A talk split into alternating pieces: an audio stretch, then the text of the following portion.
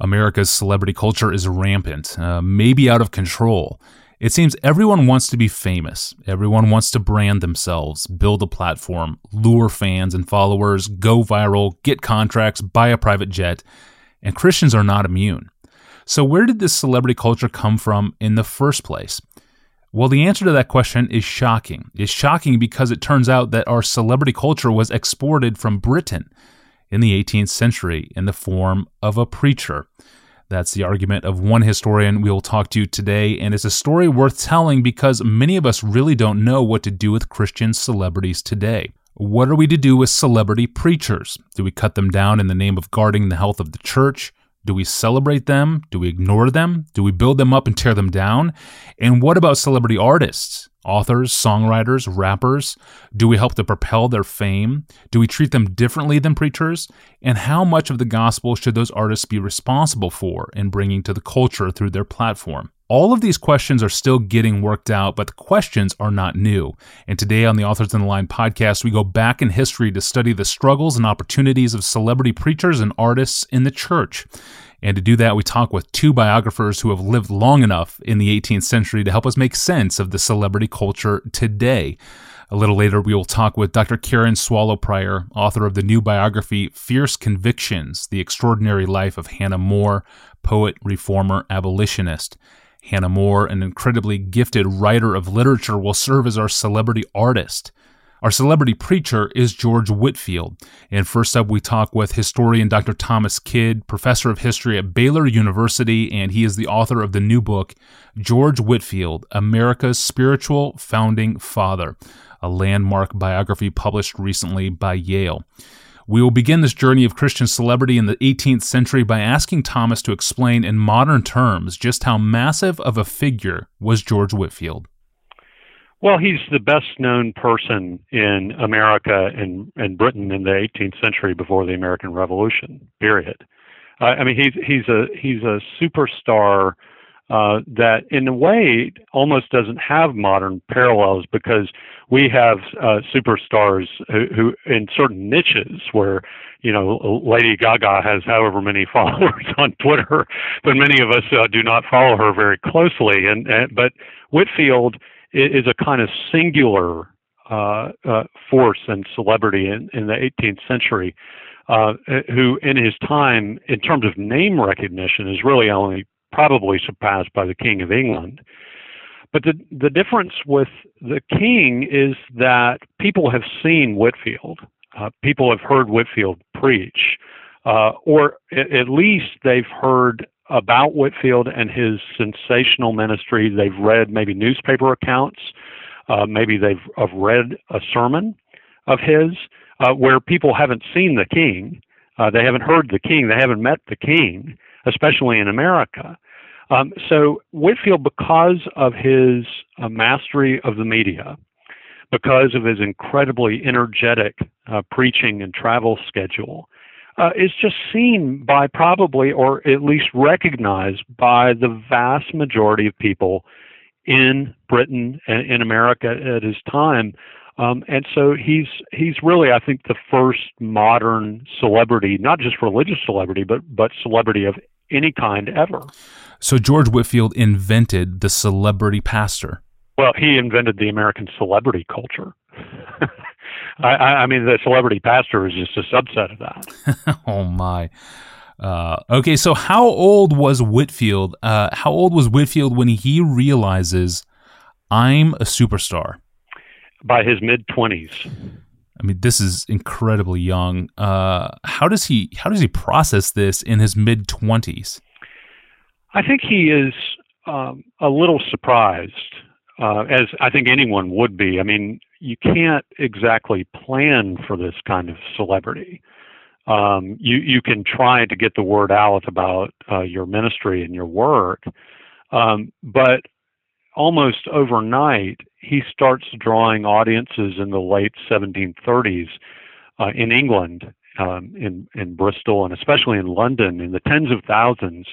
Uh, up to audiences in, in London that are reported as high as 80,000 people um, and this is, uh, you, know, we could imagine this maybe at a, a, college football game or something like this, but it's critically without amplification and, and, without stadiums.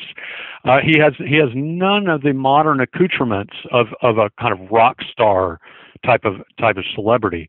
Uh, it's it's just the the sheer uh, force of, of of his ministry and the sensation of the way that he preaches, his talents that draws all these people in. And so, yeah, by the time he's you know uh, 24, 25, he is uh, reflecting um, openly in his journals and his letters about what has happened to him. And and my favorite phrase that he uses about this is he says he's going through the fiery trial of popularity. That's a great phrase, isn't it? I mean, and and and that tells you that he knows it's it's a trial and it has temptations to sin.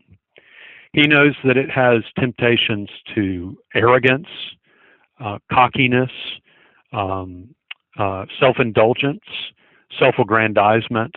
Um, he's a lot of money is passing through his ministry, and he knows that there's temptations that are associated with that. And I think that uh, to the extent that he's pretty successful uh, at weathering the fiery trial of popularity, it is partly because he becomes self-aware uh, of it at a, at a relatively early age. So the temptations come early, but I think the, the self-awareness uh, also comes early, and he's talking about it uh, very openly uh, quickly after he starts to draw these huge crowds was there a celebrity culture in Britain at the time of any resemblance to what we think of as a celebrity culture today? I think there is a way in which he is new as this uh, mega celebrity pastor, but I mean, he has people around him, uh, say, famous stage actors in in London. Uh, David Garrick is probably the best known actor uh, in London at the time. But Garrick doesn't have the kind of celebrity that, that Whitefield does. He doesn't have anywhere like like the reach that Whitefield does. And that's partly because of the nature of Whitefield's itinerant ministry. Uh, and Garrick tends to stay home in, in London. Um, but it's also because no one uh, masters uh, the new media of the time the way that Whitefield does. Um, and so there are people before him. I mean, you know, uh, Martin Luther or John Calvin. I mean, these people are, of course, they're very well known. But you don't have scenes uh, in Luther and Calvin's ministry quite the same way where there are these numbers coming to see them uh, preach outdoors. Um, where when you get word that Whitefield is coming to town, uh, you, you, know, that people would drop everything, literally. They would drop their farm implements and go running as fast as they could because they're afraid they might miss him. Um, and that that is a level of, of celebrity that I think is historically unprecedented. Um, and it, it, it does create, I think, certain problems with the way that we interpret uh, Whitefield because we do associate uh, celebrity with insincerity a lot of the time. Um, but but I, I think it's uh, it's not coincidental, and it and it influences what the evangelical movement is like through present day. Uh, that the first great celebrity of the English-speaking world is a pastor. I, I, I think I think that that is so striking and it tells us a lot about the, the challenges that we continue to have today with celebrity pastor culture. In your outstanding biography, you write this quote Whitefield was the first internationally famous itinerant preacher and the first modern transatlantic celebrity of any kind. With apologies to the Beatles, George Whitefield was the first British sensation, but again, his celebrity need not suggest vacuity or shallowness his mastery of media combined with an innate rhetorical genius to make him a remarkably recognized figure. Sometimes people become famous because they are extremely good at what they do. End quote. There's so much here I want to talk about in the in the next few minutes. But so so did Whitefield set out to become famous, or was he just that naturally good? Right. I think that he it's a tough balance because I'm sure pastors listening to this can identify with uh, the desire to make an impact. I, I mean, there's nothing wrong with the desire to make an impact for the gospel. So, you know, did he seek to become famous for his own glory? Uh, I know that he struggled with that. He he said he struggled with that, but I do believe that on balance, through his career, the main point for him was God's glory and the gospel. Um, now Whitefield's not a perfect man. Uh, he he has his failings, uh, and some of them he saw, some of uh, some of them we see more clearly in retrospect. But I think on the question of his own uh, success in ministry, I think uh, God's glory and the gospel really are the point for him. And he's um, he's phenomenally talented. I mean that that is one of the reasons for his his success. And he so he uh, is an extremely accomplished and and studied and polished public speaker. I, I mean, and he he probably gives something like 18, 20,000 sermons in his career. So he has plenty of practice. But he, he's able to give, because he's an itinerant, he's able to give the same sermons over and over and over. Um, and he doesn't use notes. He memorizes the sermon and he's able to tailor them to what's going on with the audience at the moment. Um, and he does controversially have this acting background. He trains as a as a stage actor as a teenager, and then repudiates that after his conversion because he thinks that the the, the stage tends to glorify uh, sin. But he clearly brings some of those lessons from the theater over into his preaching. Uh, if nothing else, his ability to project his voice. Uh, how could you know 25 or 30,000 people hear him at one time? Well, it's because a he must have just been a loud guy, but but I think he also because of his theater background, he knows how to project his voice over distances. So he he's just extraordinarily talented. I, I wish I had a YouTube clip. I, I, I, oh, how I wish I had a YouTube clip of him preaching, because then you would see. Um, but by all accounts, he's he's phenomenally talented, and so um, he is, I think, one of these people uh, who becomes famous. Um, you know, there's some celebrities who are just celebrities because somehow they're celebrities. You know, they're not drawing off of vast reservoirs of talent, but he in his field is is a savant uh, he, he, he's phenomenally talented with God given gifts, uh, both natural gifts and spiritual gifts. Um, and, and I think that is a lot of the reason, plain and simple, why he becomes as famous as he is. Yeah, so he becomes extremely famous. Does Whitefield embrace his fame as a means of gospel advance? Yes, I think he does. And I, I think that he believes that this is the place that God has put him and that there are temptations that come along with it. Uh, but that if he's faithful uh, to uh, solid gospel preaching, biblical gospel preaching, doctrinally sound preaching, um, that if he is as famous as he is, that that means the gospel will get uh, more exposure than it would have otherwise in Britain and America. And boy, did it. you know, I mean, wow, did it. I mean, and and so he is uniquely positioned because all these people are drawn to him through his rigorous travel schedule, through the newspapers and the publication of his journals, and all the controversy that's created. You know, people are denouncing him, they're attacking him. In a few cases, they try to assassinate him. you know, I mean, I, I mean, you know, so he's a con- he's an incredibly controversial figure, but I think he's one to just take that and roll with that in the interest of the gospel because he knows that in the end this all just brings more attention to the gospel. And and part of my sense in the book is that though he does tone down some stuff uh, that he preached early in his career, that his doctrine, in my view, uh, as an evangelical, in my view, his doctrine remains sound and solid throughout his his career. So the payoff, I think, ultimately of his celebrity is broader exposure uh, for the gospel, and there's a level at which who can complain about that? Hmm. Uh, so, who was behind uh, the assassination attempts? Do we know? Uh, it can be hard to tell sometimes. It, it, it's people that uh, hate him for one reason or another, and, and he had plenty of people who hated him. Um, they, they they didn't like what he said. Uh, they didn't like his doctrine. Uh, they saw him as a rabble rouser. But I think it's also, um, you know, you see cases like this today. It may be people who are uh, unhinged uh, mentally um, and who maybe think that they'll become famous themselves. Um, it, it's hard to understand what their motivation is.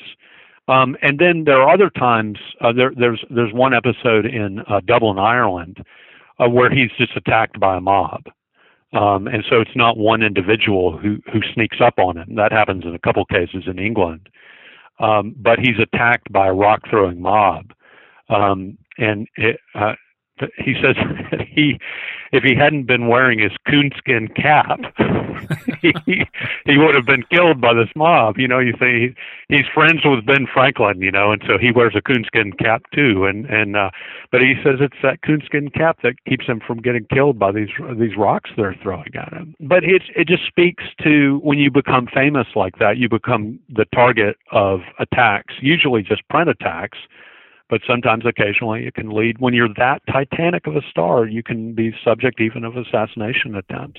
Uh, so I, I, I guess we have to ask i mean does the church bear a responsibility to protect their celebrities? Well it cuts both ways.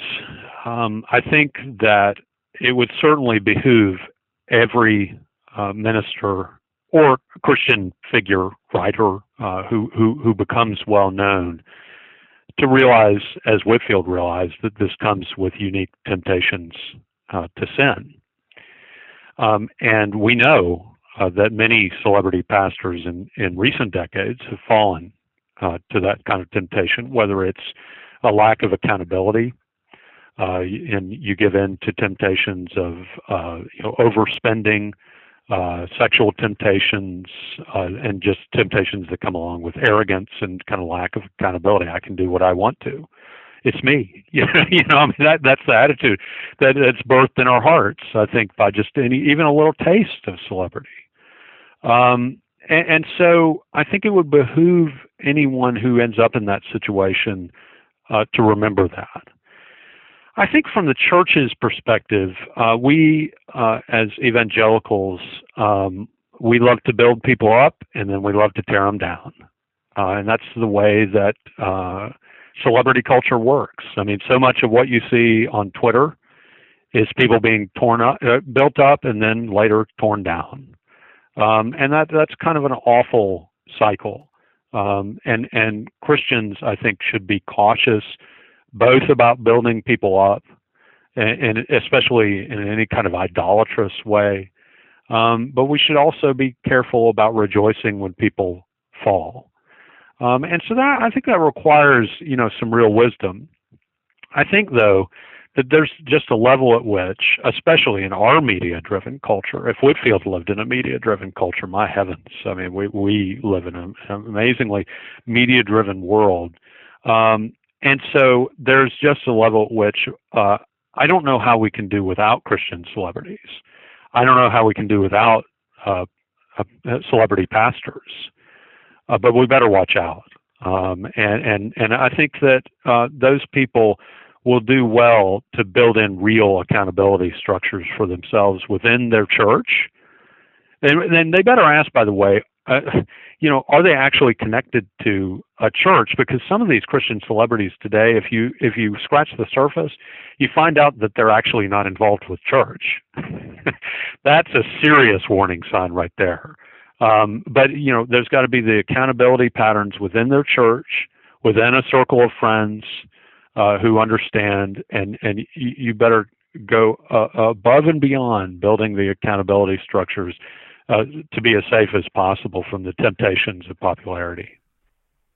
So, did Whitefield have any level of accountability in his life like this? I think he would fall into the category of somebody who, I mean, it's a different setting because he's a Church of England minister. Uh, so there is a kind of almost bureaucratic structure that he's subject to that he would regularly uh, flout and violate. and but the reason was because he they were telling him to stop preaching the gospel the way that he was, And so, of course, he's not going to go along with that. And I think substantially he's right to do that. But because he's in a in, not attached to a particular congregation, uh, that's dangerous. That's dangerous. And and I think uh, part of him his temptations was that he's just constantly on the road. He has no congregation that he's attached to. On the other hand, I do think that he had a network of uh, pastors and other friends who really did uh, serve as that kind of accountability network for him. And he did have people in his life that would would uh, criticize him for what he was doing, friends of his. Uh, of course, he had plenty of enemies who would criticize him, but he also had friends who could call him on things. Um, so I think, in terms of his ministry, uh, and the usual temptations that that you walk through about money, um, um, illicit relationships uh, with women, um, you know, cockiness and arrogance. I, I think on the most obvious kinds of sins, he he weathered the storm pretty well. Um, now he had other failings. Um, like uh, his advocacy of slavery, which is a major issue in, in the book, that he that he didn't see, but he didn't really have anybody calling him on, on it either because people at the time just didn't quite get that that was the problem that it was. Um, but I think in terms of his ministry, uh, in my view, he ends up coming off pretty well. You mentioned uh, earlier that a key to Whitefield's success was his mastery of new media. I mean, this is key, and it, this is a really fascinating chapter of, of the Whitefield story. Explain for us how he did this. What did he do? What are some of the lessons for us to take away from sort of his process and his methodology when it came to new media? One of the main reasons for his success in his ministry is clearly his mastery of the new media of his time and now, of course, none of this is electronic. He's not on Twitter. Uh, well, he is on Twitter, but posthumously. And so uh, he he's working with newspapermen, advertisers, publishers who could bring out cheap print editions of his journals and sermons, kind of rapid response publishing, uh, so that his sermons and journals would come out and get massive distribution really quickly uh, across these networks. So it, these kind of things do work in some ways, in, uh, in, a way that's reminiscent of the way that social media works today and publishing works today. Uh, it's just for him that's not happening happening as quickly as it happens today. So when he would go uh, to uh, key cities, whether it's uh, London or Glasgow or Philadelphia, he would be looking for partners, media partners, who were the best media experts of the time. And he would enlist them to uh, do newspaper coverage and do advertising and he would supply them or his media people would supply them with stories about his ministry. Uh, you know today we might kind of call them puff pieces. Um, and so uh, he is recruiting this massive intercontinental transatlantic network of media people to uh, feed into the publicity for his ministry, his preaching, his sermons, his journals. And so the, the, the best recognizable uh, uh, exemplar of this is when he goes to Philadelphia for the first time in the late 1730s. He asks around. I think this happened. He asks around and says, "Who who's the best media guy in town?" And they tell him, "Well, you need to go talk to this Ben Franklin." And Franklin at that point is not very famous. Uh, he's just emerging as the most important uh, printer and publisher, certainly in Philadelphia, and I think ultimately in America. He would become the best publisher uh, in the colonies. Uh, but he's very, very good at what he does, and, and he has already recognized a year before Franklin uh, uh, meets Whitefield a year before Whitefield has come to America, Franklin has already latched onto him, and he's getting these reports about this uh, incredible preacher who's reaching tens of thousands of people in England, and so he starts reporting on it in uh, in, in his newspaper in Philadelphia. And so they meet uh, and make this agreement that Franklin will become his lead uh, publisher in Philadelphia and the most important publisher uh, for Whitefield in the colonies. And what's weird about this is that Franklin is not an evangelical Christian. Uh, he's not born again. Uh, Franklin knows it. Whitefield knows it. Um, so the relationship starts on a business level. Um, and this speaks, I think, to uh, Whitefield's willingness to partner with, uh, you know, not born again, or uh, you know, today we would talk about partnering with secular people because they're so good at what they do. Um, I, I, think he he speaks to a kind of openness to work with the best new media people to get the word out about the gospel and his ministry. But what's even more fascinating about their relationship, it becomes, uh, I think, a very close friendship oh, that lasts for 30 years. Whitefield would routinely talk to Franklin, not just about, I mean, every letter is about, now I need you to have this published by this time and do work on this for me. But a lot of times then he would pivot and say, now, Mr. Franklin, we need to talk about Jesus. And, and, and he would talk to him very openly, very frankly about Franklin's need to be born again.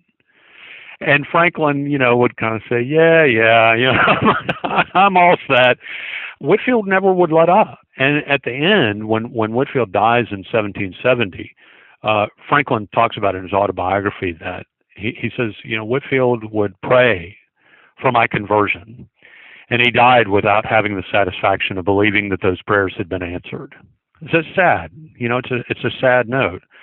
Um, but Franklin also, even in just private correspondence that Franklin never expected to be published, he would talk about what a man of integrity that Whitefield was.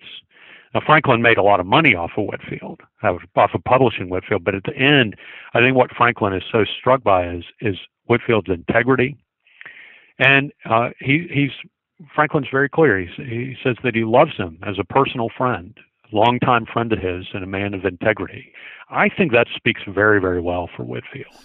Yeah, that speaks highly of Whitefield's character. And uh, I mean, obviously, there was no Crossway books. Crossway couldn't publish no. the collected sermons of Whitefield. Uh, well, now they do, I guess. That's right. But uh, were there were, were there Christian publishers around? I mean, could Whitefield have walked into Philadelphia and asked, "Who is the best Christian media guy in town?" W- was that even a question he could ask? he did do that sort of thing, and, and in a way, Whitefield is helping to invent Christian media. Uh, you know, to add that to his list of accomplishments, because, for instance, in London, he took over uh, a kind of a struggling newspaper uh, that had kind of a Christian emphasis. Now, all the secular quote unquote newspapers would also cover religion news. Um, you, you, know, so there wasn't that strong distinction. But there were newspapers that, uh, especially, were created in the late 1730s and early 1740s, specifically to cover the revivals themselves of the Great Awakening. And so he took over uh, the newspaper of a, of a London publisher who was an evangelical Christian um, and said, "Now let's let's use this as a as a vehicle for publicizing all the revivals, but including things that Whitefield is involved with."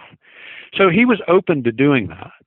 But I think in in the relationship with Franklin, he says, "Look, this guy uh, is the best in the business," uh, and and he sees Franklin emerging as he was at the time as the first sort of major profitable omnibus, you know, involved in all all aspects of production and sales and and all this in in printing and publishing in the colonies. He's he's really Franklin's really the first one like that. You get who's not just doing this on the side uh, as part of uh, a lot of other things, uh, and that's why Franklin is such an innovative printer among uh, many other things that he innovates in.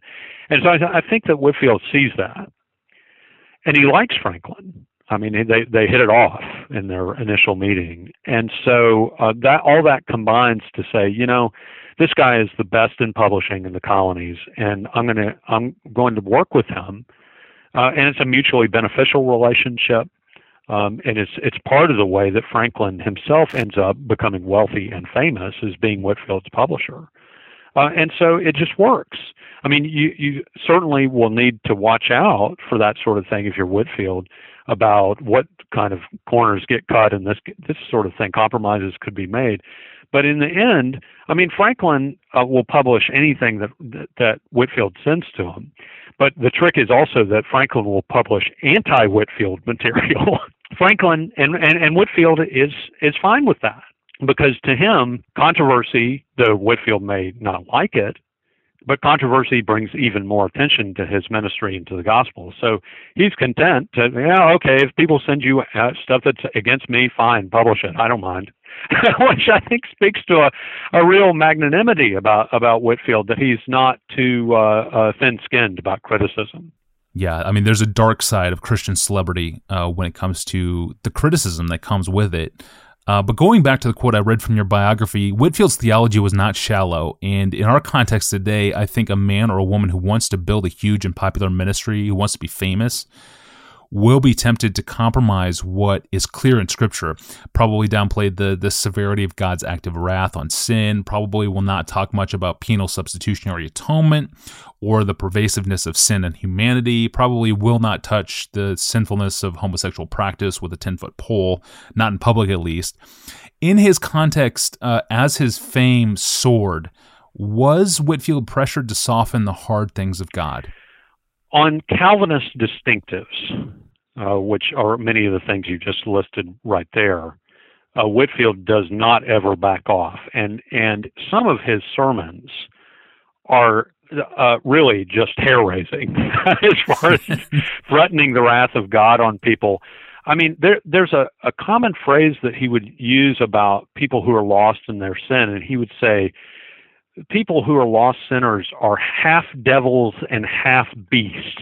This is not really seeker sensitive kind of stuff, is it? And, and, and yet people would uh, independently in their in their letters or memoirs about their conversion under Whitefield's memory, uh, both men and women, they would remember that phrase about him saying, I'm like a half devil and a half beast, you know, chasing after the temptations of the flesh and the temptations of the devil and and they would say, you know what, that was my condition before I met Christ.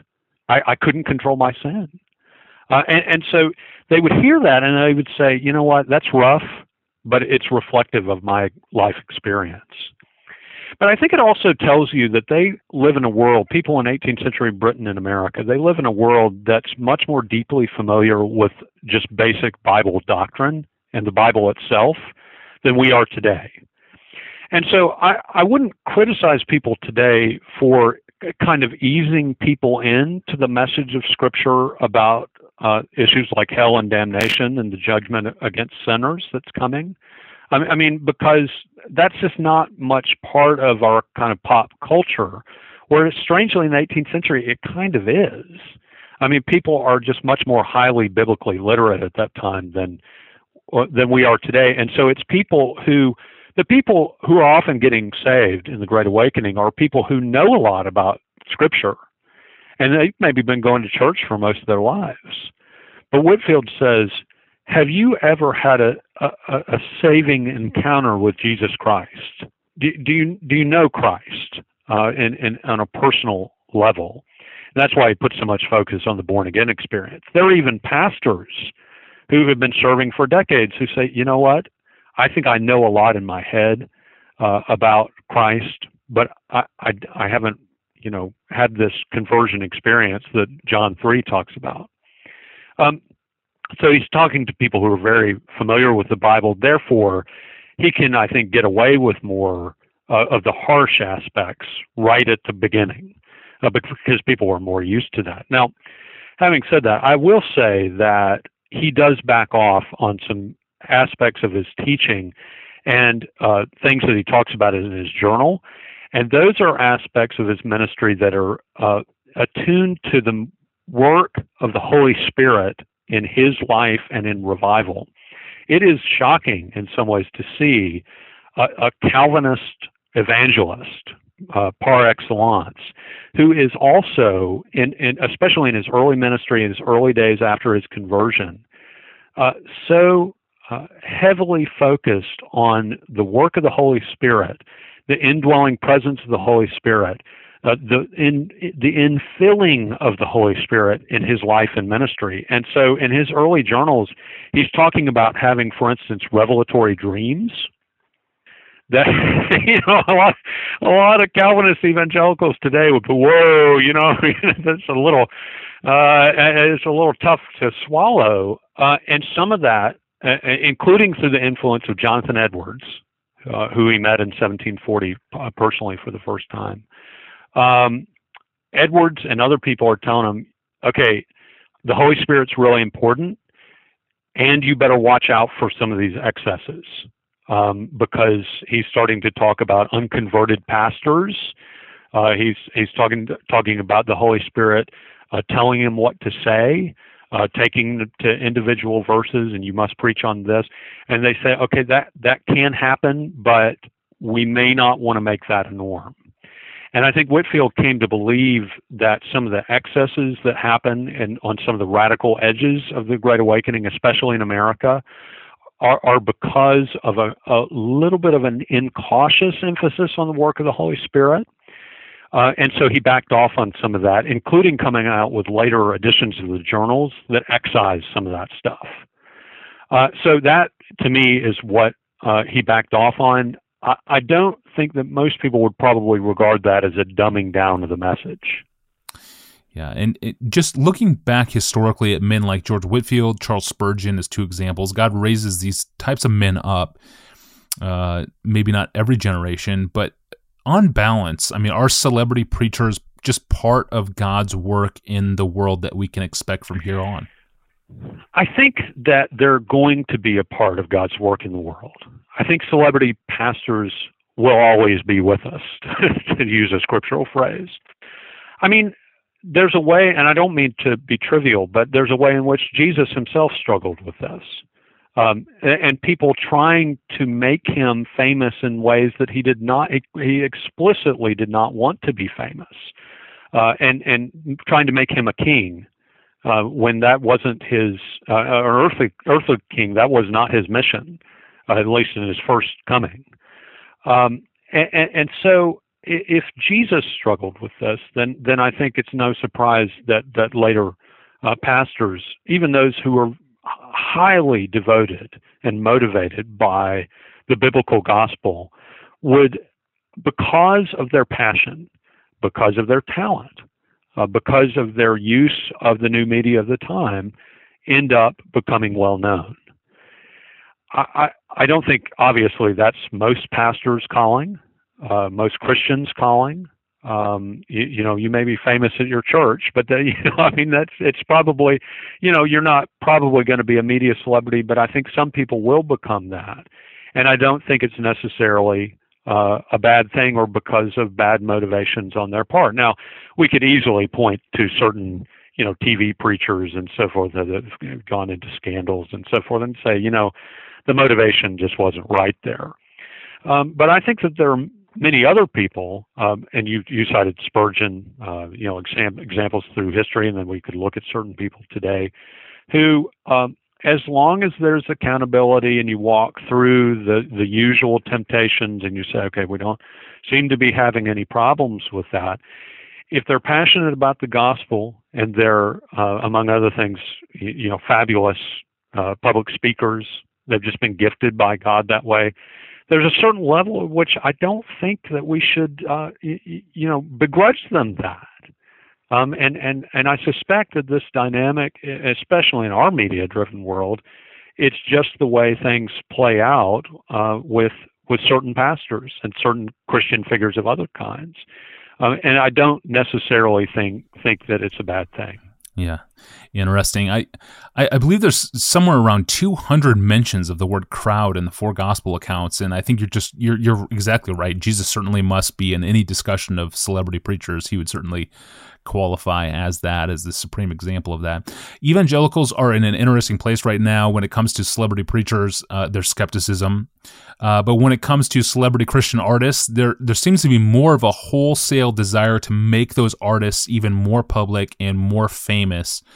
Do you think the temptations are different between a famous pastor and a famous artist? I think that the temptations of those two areas often are, are basically the same. Uh, I, I think that perhaps there's certain vulnerabilities that pastors get into because pastors so often have people, you know, confiding in them and monetarily supporting them in, in, a, in a direct way that maybe are sort of special temptations. But in our celebrity culture, and it's a culture that George Whitefield helped to create, helped to invent, uh, for for better or worse. Um, we are also going to have Christian uh, musicians, uh, actors, artists, um, and there is a temptation uh, among fans to elevate and maybe even idolize. I mean, heck, we use the term uh, American Idol to, to you know, and, and, Christians do this to their own celebrities. Um, but we've also seen patterns of some of those celebrities turning out to have uh, deep ethical problems, um, deep personal problems, and uh, that they they kind of collapse in, in in scandal. So I think a lot of the temptations uh, are are the same. Um, there's also a temptation to uh, c- celebrate uh, people who whose message is effectively vacuous, either as a pastor or an artist or an entertainer, uh, but because they're Christian, uh, that somehow we're drawn to that just because uh, they're able to promote it as a Christian product, quote unquote. Um, and I think for for us Christian fans, uh, that that's also a part of the problem. But then you could see there are also uh, fabulous Christian musicians, uh, artists, writers uh, that, in my opinion, deserve to succeed and have no notoriety because uh, they're just that good. So I think that there's just balances that have to be struck here uh, uh, about realizing we're just going to have these kind of celebrity figures, but we better watch out about uh, unduly putting them on a pedestal or themselves putting them uh, themselves into a position of risk and unaccountability. And I think that that, in a way, works the same whether it's uh, a pastor or a, a, different kind of Christian figure. Yes, and you suggested that uh, that Whitefield invented the modern American celebrity culture. He invented the celebrity preacher. He invented Christian media. For better or for worse, he invented many things. And uh, knowing Whitefield, having your finger on the pulse of contemporary evangelicalism, where do you think, where, where do you see Whitefield's legacy today? I think his influence is clearly uh, wired into what evangelical Christianity is as a movement today around the world. Uh, in the media driven quality of it, whether we like that or not, it can be both for good and bad. That evangelicalism from uh, George Whitefield to Billy Graham to figures today have always been innovators in new media. It's it's always been the case. I mean, evangelicals have a reputation because of our cultural views of being, you know, those, those are those fogey people. But it turns out that evangelicals are always also on the cutting edge of media innovation. Uh, and that's been the way that evangelicals have been so successful in many cases of getting the word out about the gospel and getting people excited about the message of the gospel and, and about looking at the Bible in fresh new ways. That's always been a hallmark of evangelicalism, and it's part of uh, what what can be bad about evangelicalism, but it's also so much a vital part of what evangelicalism is about.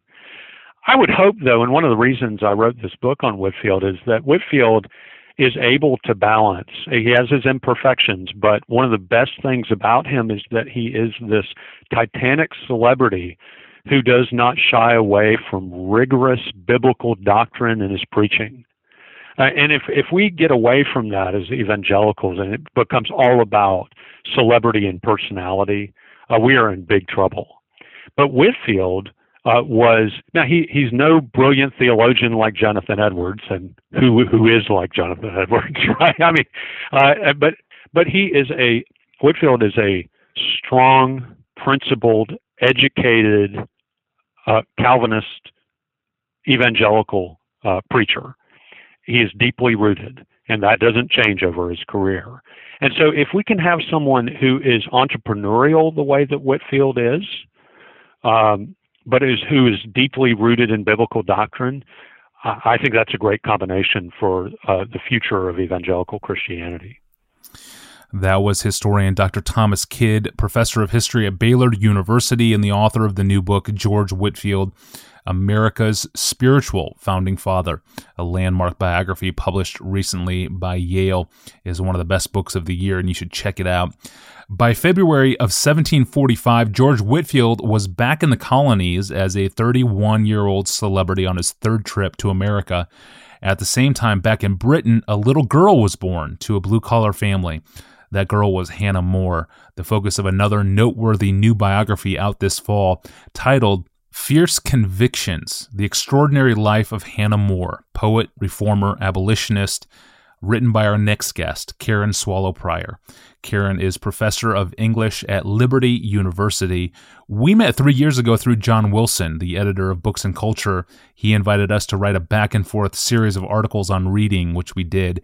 And Karen was impressive and gracious, and we have stayed in touch over the years. And her new Hannah More biography is hard to put down because of the vibrant details she brings into the storyline.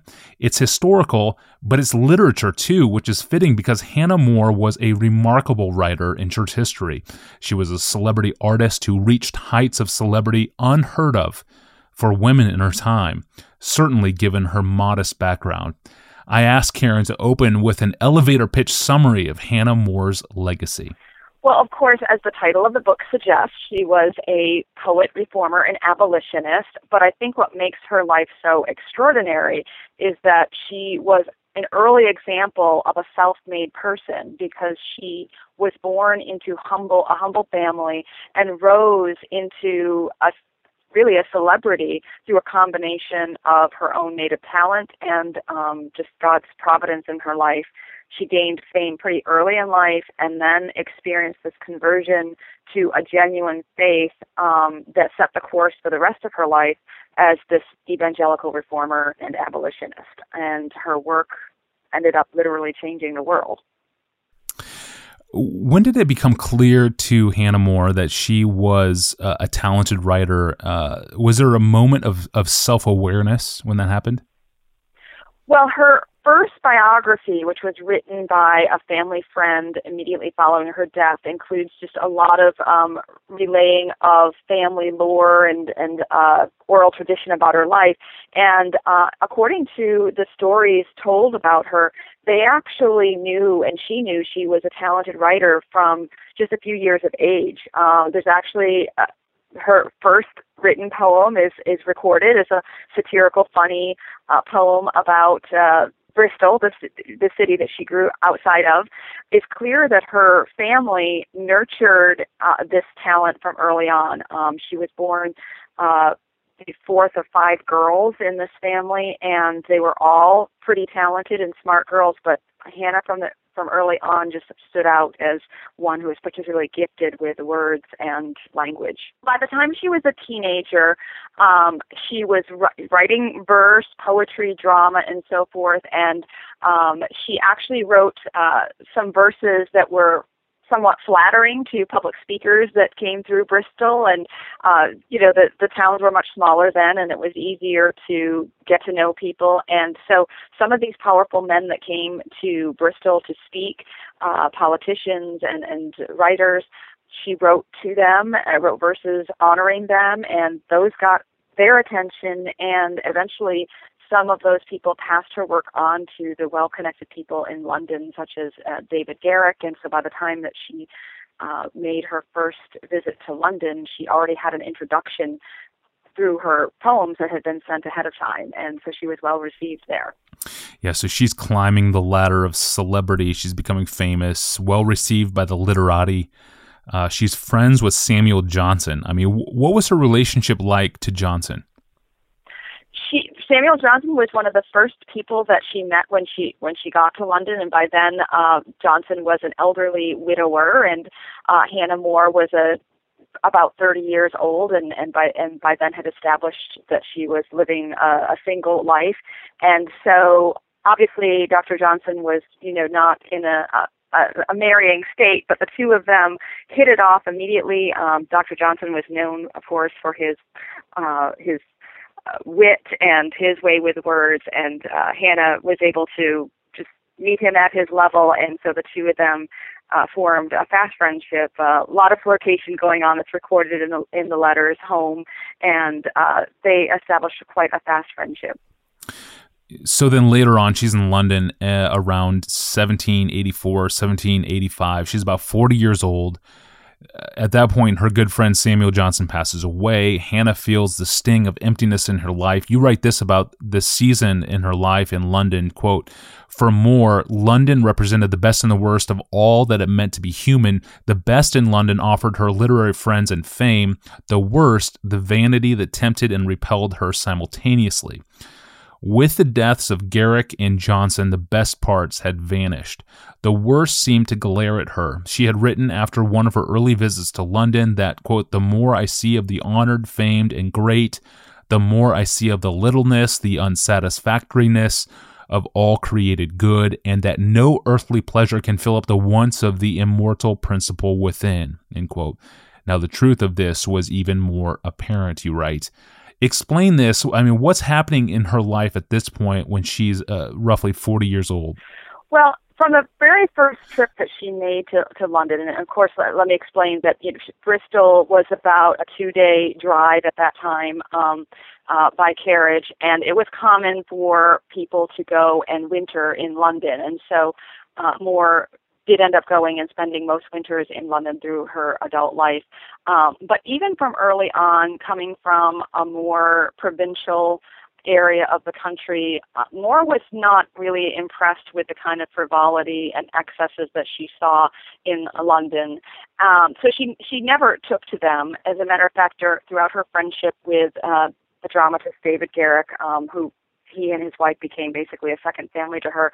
He always teased her about being a Sunday woman because she observed the Sabbath then, which was very unfashionable. Um, and so she always, even even though she mixed well with this high society, she still had a reputation for being a pious woman, and she was always in conflict uh, over her um, her more conservative worldview and behaviors um, that were not, you know, endorsed and, and, and modeled in London.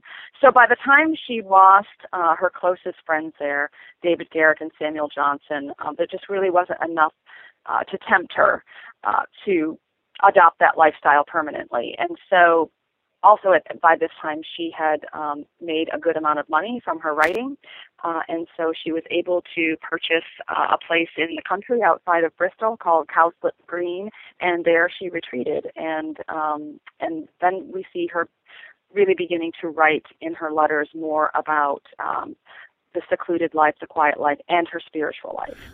Hmm. roughly speaking then when is when is hannah more converted of course, the record doesn't really give, uh, you know, the day and the, the time and the hour as we talk about today.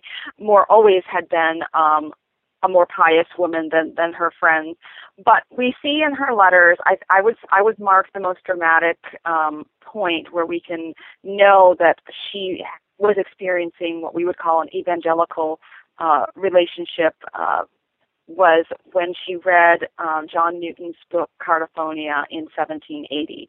Um, this was a collection of letters from John Newton uh, that he had written to various friends about the his faith and about the life of faith and what was called then the religion of the heart. And in More's letters, she talks about how this um, this personal faith is one that she was experiencing. And shortly after that, she went to hear Newton um, preach on a Sunday, and uh, she writes in a letter uh, that she came home with her pocket stuffed full of sermons. I love that story. Good old John Newton. And uh, she she knew what it meant to be a celebrity before her conversion and then after it. Uh, how did the gospel change her as a writer, for better or for worse? Well, from the very beginning, her works were always written with a moral purpose. One of her earliest works was a, a play that was written for the female students at her sister's school. Um, she believed that the, that there were not a lot of good plays out there that were suitable for young girls to read, so she wrote her own. Um, but at the same time, you know, she was writing in um, pretty lofty verse. She was um, had studied languages and knew the classical forms, so she was writing from the beginning what we would call polite literature, literature for high learned society. Um, and so that's how she gained her fame early on in London was by writing this polite verse. By the time she experienced this this conversion and um, decided to uh, seclude herself from fashionable society, um, she turned to just straight up didactic works, tracts and treatises that most of us would not read today uh, unless we were studying these times and, and a writer like More. Um, although the, the, the works were extremely popular at the time. I mean, she wrote works that were indicting high society for their bad manners, their bad morals, and their inauthentic religion, and these works went through multiple editions. So she really was able to reach um, the people of her time, including high society. But what she sacrificed by writing what we would call popular works is that those works are very tied to the time. So in other words, they don't they aren't as relevant now, although I find them very rich, and I'm sure you do too. Um, but they aren't works that really pass the test of time.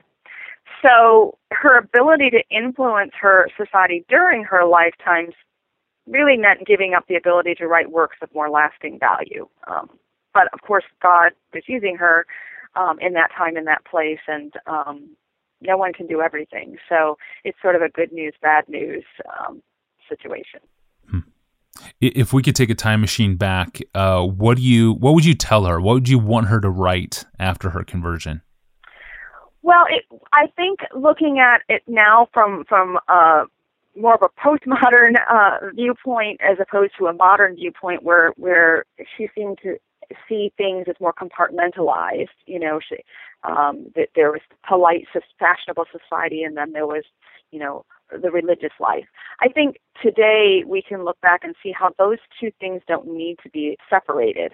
And so it would be interesting to to see someone today or someone like her um, reaching high society through more polite literature, but still maintaining um, her high standards of morality and piety. Um, it's a much tougher balance to achieve, um, but I think that's you know one of the, one of the ways that our society is a little bit different from this late modern society is that we see we can see the possibilities for more of an integration of the life of the intellect and the life of the spirit.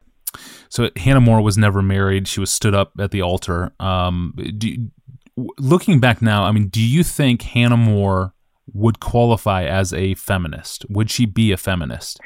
Well, I'm, you know, it's interesting because I've talked to uh, a number of scholars and, and read some scholarship on her, and, and the scholars are actually very divided. Um, the more radical feminist critics today would certainly not want to call Hannah More a feminist because um, More actually very clearly set herself against uh, people like Mary Wollstonecraft, who what what is considered the the mother of feminism. Yet at the same time, um, and of course, feminism wasn't really even a word that was used then, but at the same time, More argued for very solid and uh, good advancements for women in education. She wanted women to be educated in ways that expanded their minds and their abilities to serve not only God but society. And so a lot of the reforms that she called for are ones that are very similar to those called for by Mary Wollstonecraft.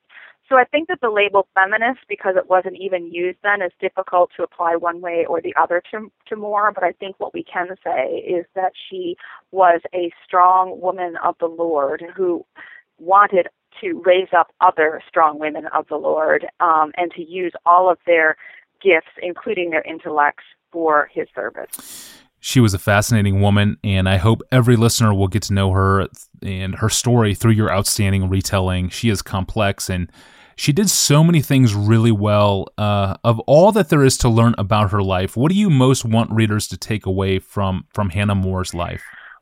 I want them to see in Hannah More a, a person who was a product of her times and yet at the same time was able to change her times. Um, that's why I included so much of the historical background because um, God puts all of us in different times and cultures, and the needs and the cries of those different times and cultures vary.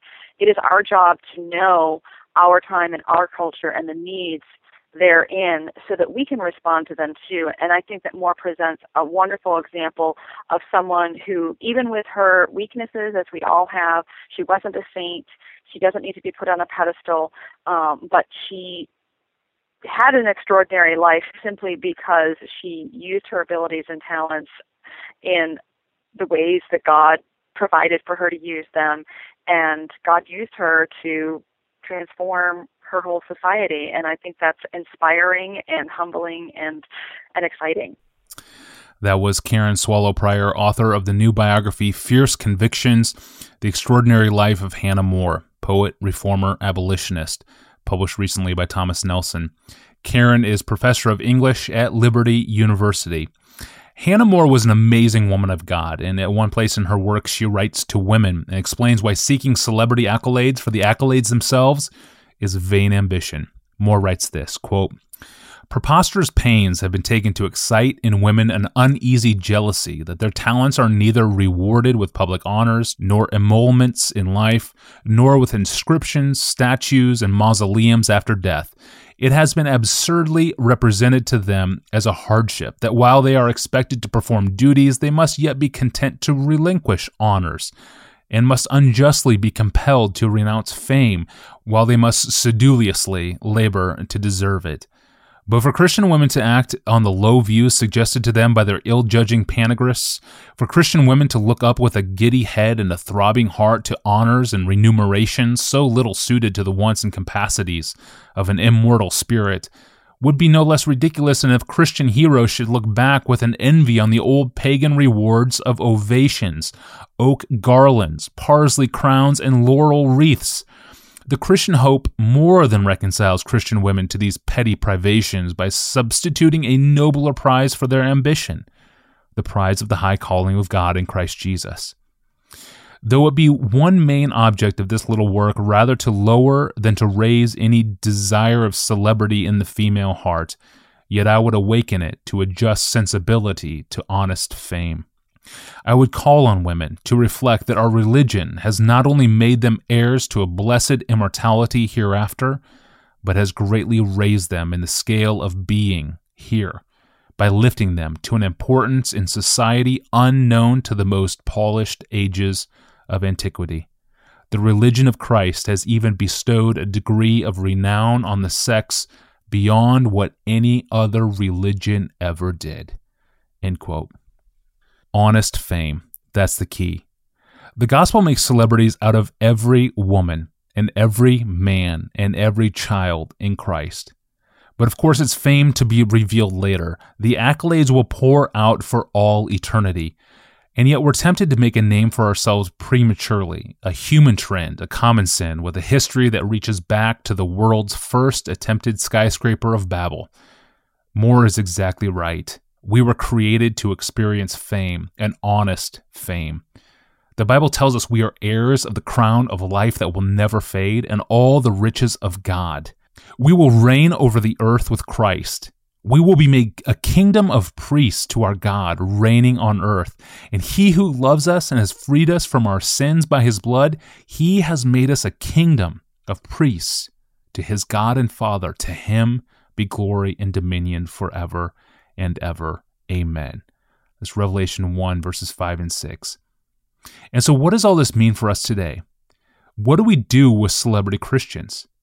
In the words of the apostle in 1 Corinthians chapter 3, so let no one boast in men, for all things are yours, whether Paul or Apollos or Cephas or the world or life or death or the present or the future, all are yours, and you are in Christ, and Christ is God's.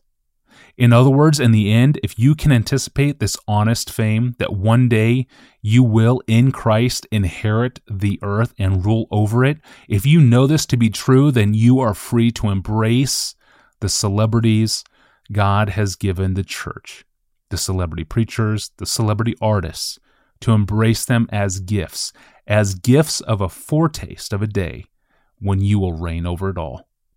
As with all the other episodes that have come before this one, episode number 36 is made possible because of the generous financial donors who support Desiring God, people like you. So thank you for supporting our work. And if you would like to partner with us to support this podcast in the future, You can do that by going to desiringgod.org, click on the donate tab. Your financial support is always appreciated. I'm your host, Tony Reinke, thanking you for making this podcast a part of your life. I'll see you next time.